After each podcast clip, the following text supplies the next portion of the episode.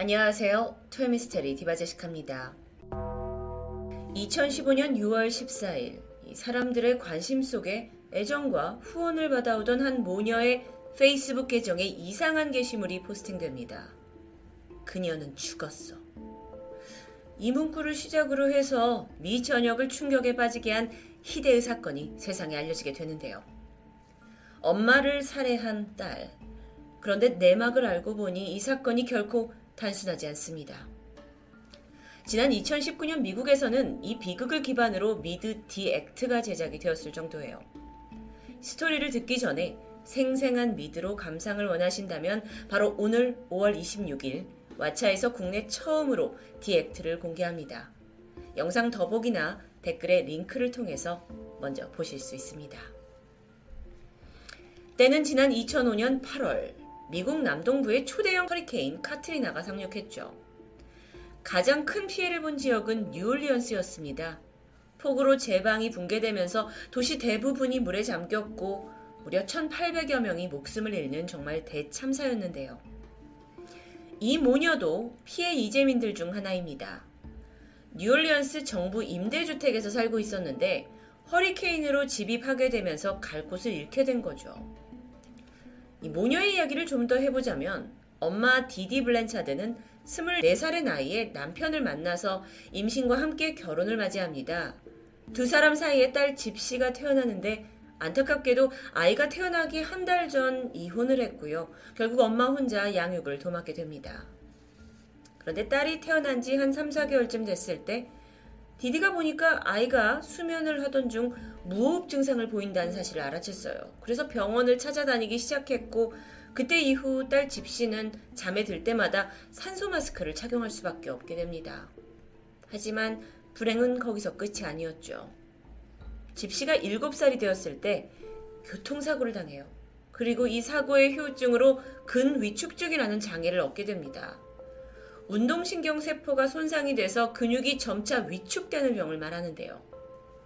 그때부터 아이는 걷는 것을 포기한 채 늘 휠체어 신세를 져야 했습니다. 뿐만 아니라 집시는 백혈병, 천식, 간질 같은 크고 작은 질환에 시달리고 있었습니다. 청력에 시력까지 좋지 않아서 항상 보청기와 안경을 착용해야 했고요. 게다가 음식마저 잘 삼키지를 못해가지고 소장에 연결된 호스를 통해서만 겨우 영양분을 공급받을 수 있었죠. 이렇게 병약하게 아이가 성장하다 보니까 엄마 디디는 딸이 10대가 되어서도 얘가 정신 연령이 약 7살 수준이다 라면서 딸에게 한시도 눈을 뗄 수가 없습니다. 혹시나 위급 상황이 생길 걸 대비해서 약꾸러미를 들고 다니면서 정말 헌신적으로 아이를 돌봤죠. 그러다 보니 엄마는 당연히 직업을 가질 수 없었고요.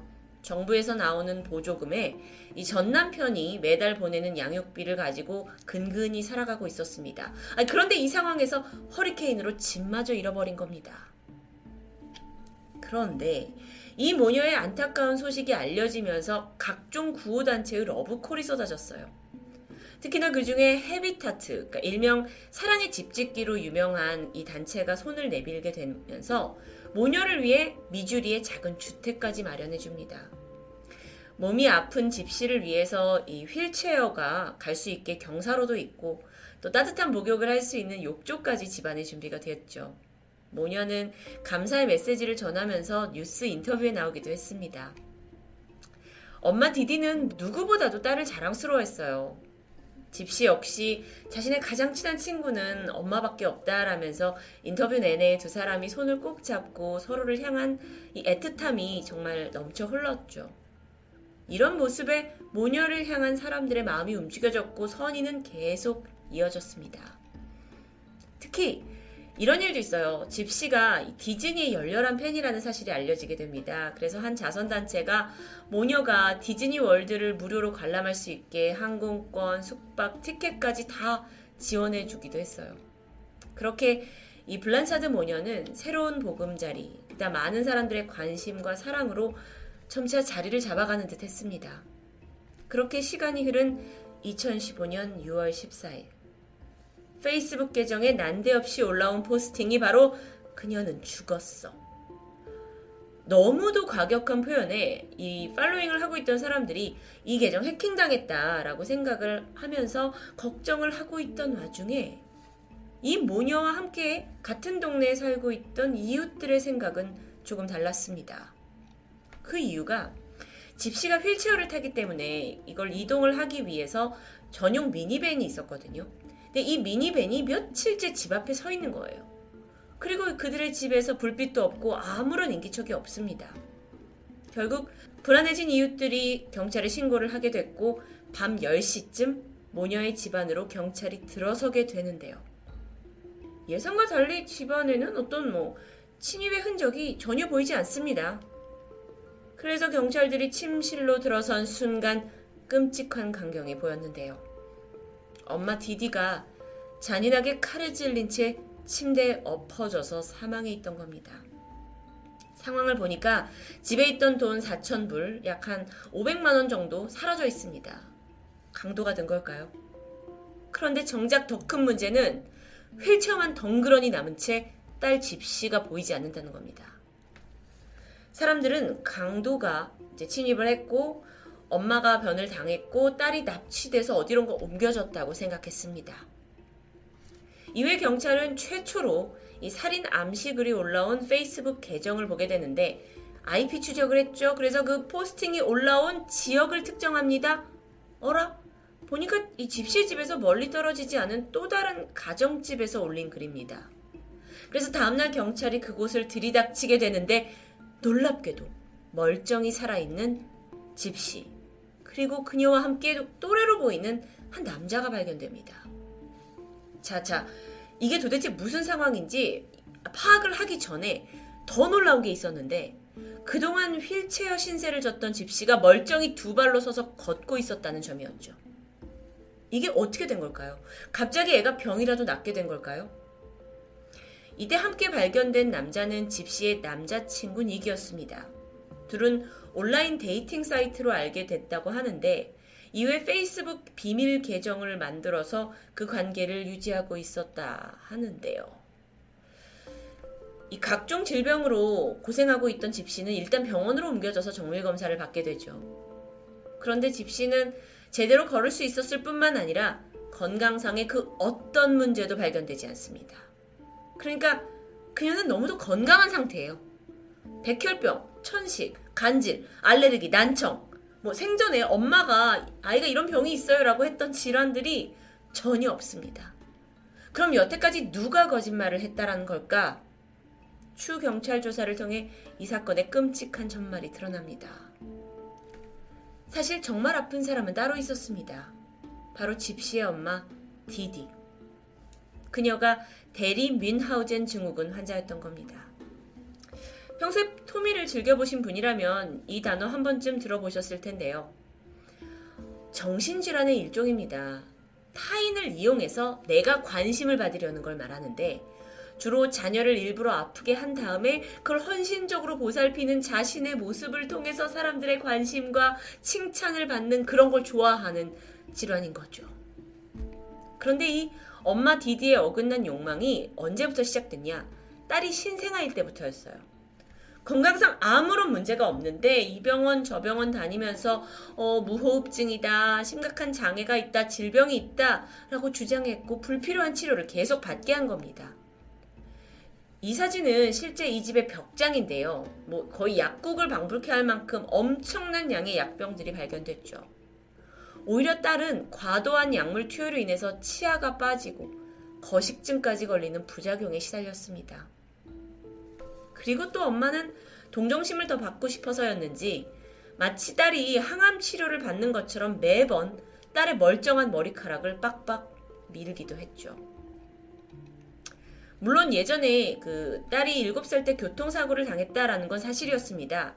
하지만 그때의 사고는 그냥 무릎이 조금 쓸리는 가벼운 철거상에 불과했는데 이때부터 엄마는 딸 집시를 휠체어에 아예 앉히게 했고 절대로 스스로 일어나지 못하게 강요합니다. 만약에 이 룰을 어긴다 하면 폭행도 마다하지 않았죠. 딸은 겁에 질렸고 엄마의 압박을 따를 수밖에 없었어요.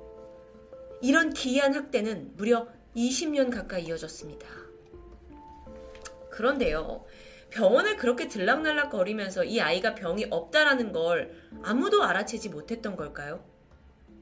우선 집시는요, 자신의 나이도 제대로 모를 정도로 어릴 적부터 세뇌와 폭행을 당한 것으로 발견됩니다. 철저히 엄마의 감옥 속에서 살았던 거죠. 심지어 엄마는 아빠와도 만나지 못하도록 둘 사이를 차단했고요. 병원도 일부러 이곳 저곳을 옮기면서 진료 기록에 혼선을 주기도 했습니다. 그런데 정말 다행히 그 와중에 일말의 의심을 품은 의사가 한 명 있었어요. 모녀가 미주리로 이사를 왔죠. 새 집을 받아서. 그때 만난 신경의학과 박사가 있었는데 어, 집시한테 별 문제가 없는 것 같거든요. 그래서 엄마한테 이전 치료 기록을 요청합니다. 근데 이때 디디가 아 그때 허리케인으로 문서가 다 없어졌다. 제출을 거부해요. 그리고는 오히려 막 화를 내고는 병원을 옮겨버렸죠. 사실 디디는 과거에 간호사로 일했던 경력이 있습니다. 그렇다 보니 뭐 적당한 의학 지식에다가 그럴듯한 용어로 주변인들의 의심을 피했던 것으로 보입니다. 와, 이렇게 아픈 딸을 이용해서 각종 후원금과 관심을 받으면서 살아가던 어느 날, 그러니까 딸이 사춘기에 접어들면서 상황이 좀 미묘하게 변했습니다. 집시는 엄마가 집을 나간 틈을 타서 몰래 인터넷을 즐겼고 그러다 dating 사이트를 알게 돼요. 그러다 남자친구 닉을 만났죠. 근데 당시 닉이 성범죄 이력과 함께 자폐로 인해서 좀 정신적으로 불안한 상태였습니다. 근데 어쨌든 두 사람은 서로에게 깊이 빠져들게 되는데 이때 집시가 이제 자기가 믿을 만한 사람이 나타나니까 어릴 적부터 당했던 학대를 닉한테 알려주게 돼요. 그리고 닉은 내가 너를 그 삶에서 구해주겠다라고 굳게 약속하게 되는데 어느 날 밤 디디와 집시, 그러니까 모녀가 사소한 일로 크게 다투게 되면서 딸이 마침내 극단적인 방법으로 엄마의 감옥에서 내가 벗어나겠다라고 결심합니다. 그리고 남자친구 닉에게 엄마를 죽여달라고 요청하게 되죠. 다음날 닉은 집에 침입을 했고 엄마를 잔혹하게 살해한 후 집시와 함께 현장을 떠났습니다. 두 사람은 해방감을 느끼면서 닉의 집으로 향했죠. 그런데 시간이 좀 흘러도 엄마의 사망 소식이 뉴스에 세상에 알려지지 않습니다. 이때 집시가 페이스북 계정을 통해서 비극을 암시하는 그녀는 죽었어 라는 포스팅을 직접 게시했던 겁니다. 왜 죽여놓고 그 글을 썼느냐 라는 부분이 조금 의문이 가는데 그 의도는 정확히 알 수 없지만 전문가들에 따르면 엄마를 청부살해하긴 했지만 그래도 누군가 시신을 발견해 주길 바라는 일말의 죄책감 때문이었을 거라라고 추정이 되긴 하는데요. 그렇게 경찰에 체포된 집시는 처음에는 나는 이 살인과 아무런 관련이 없다라고 강하게 부정했습니다. 하지만 곧 니기 자백을 했고 사건의 전말이 낱낱이 드러나면서 미국 사회가 또 한 번 충격에 휩싸이게 되죠. 긴 재판을 통해서 닉은 실질적으로 살해를 했기 때문에 1급 살인을 인정했고 종신형에 처해졌고요. 집시는 2급 살인으로 징역 10년형을 받습니다. 그리고 돌아오는 2024년 가석방을 앞두고 있죠. 사람들은 집시한테 왜 진작 엄마가 거짓말을 하고 있다라고 폭로를 하지 않았는지 의아하게 생각합니다. 그리고 이 부분에 대해서 집시는 인터뷰를 통해 이렇게 말했죠. 과연 누가 제 말을 믿었을까요? 집시는 그저 지능이 낮고 몸이 아픈, 평생 몸이 아픈 소녀로 취급되고 있었습니다. 그렇게 통제와 감시 속에서 살아오다 보니까 오히려 아무도 내 말을 믿어주지 않을 것 같았던 거죠. 아이러니하게도 그녀는 감옥에 들어가서야 생애 최고의 자유를 누리고 있다고 말합니다. 어딘가 씁쓸하죠. 그 누구도 예상하지 못했던 엄마와 딸의 참담한 관계. 이 충격 실화는 다큐로도 제작이 되었고요. 또 왓챠에서 개봉되는 미드 디 액트를 통해서 이 두 사람의 미묘한 관계가 잘 드러나 있습니다. 결말을 알고 본다면 오히려 이 배우들의 행동 하나하나의 이유가 더 명확해져서 흥미롭게 작품을 보실 수 있지 않을까요? 더보기 또는 댓글 링크를 통해서 국내 처음으로 왓챠에서 공개하는 미드 디 액트 놓치지 마세요. 이 모든 사건, 추악한 실체가 드러나기 전까지 미국에서는 모녀를 향해 쏟아진 뭐 관심과 동정 이런 게 유행처럼 번졌다고 합니다. 하지만 한편으로는 아니 그 집시를 돌봤던 어떤 의료진 그리고 이들을 조명했던 언론 대중들까지 그 어떤 누구도 비극을 눈치채지 못했다라는 점이 좀 안타깝게 느껴지는데요. 결국 눈에 보이는 게 전부는 아니라는 생각이 듭니다. 토요미스테리 디바제시카였습니다.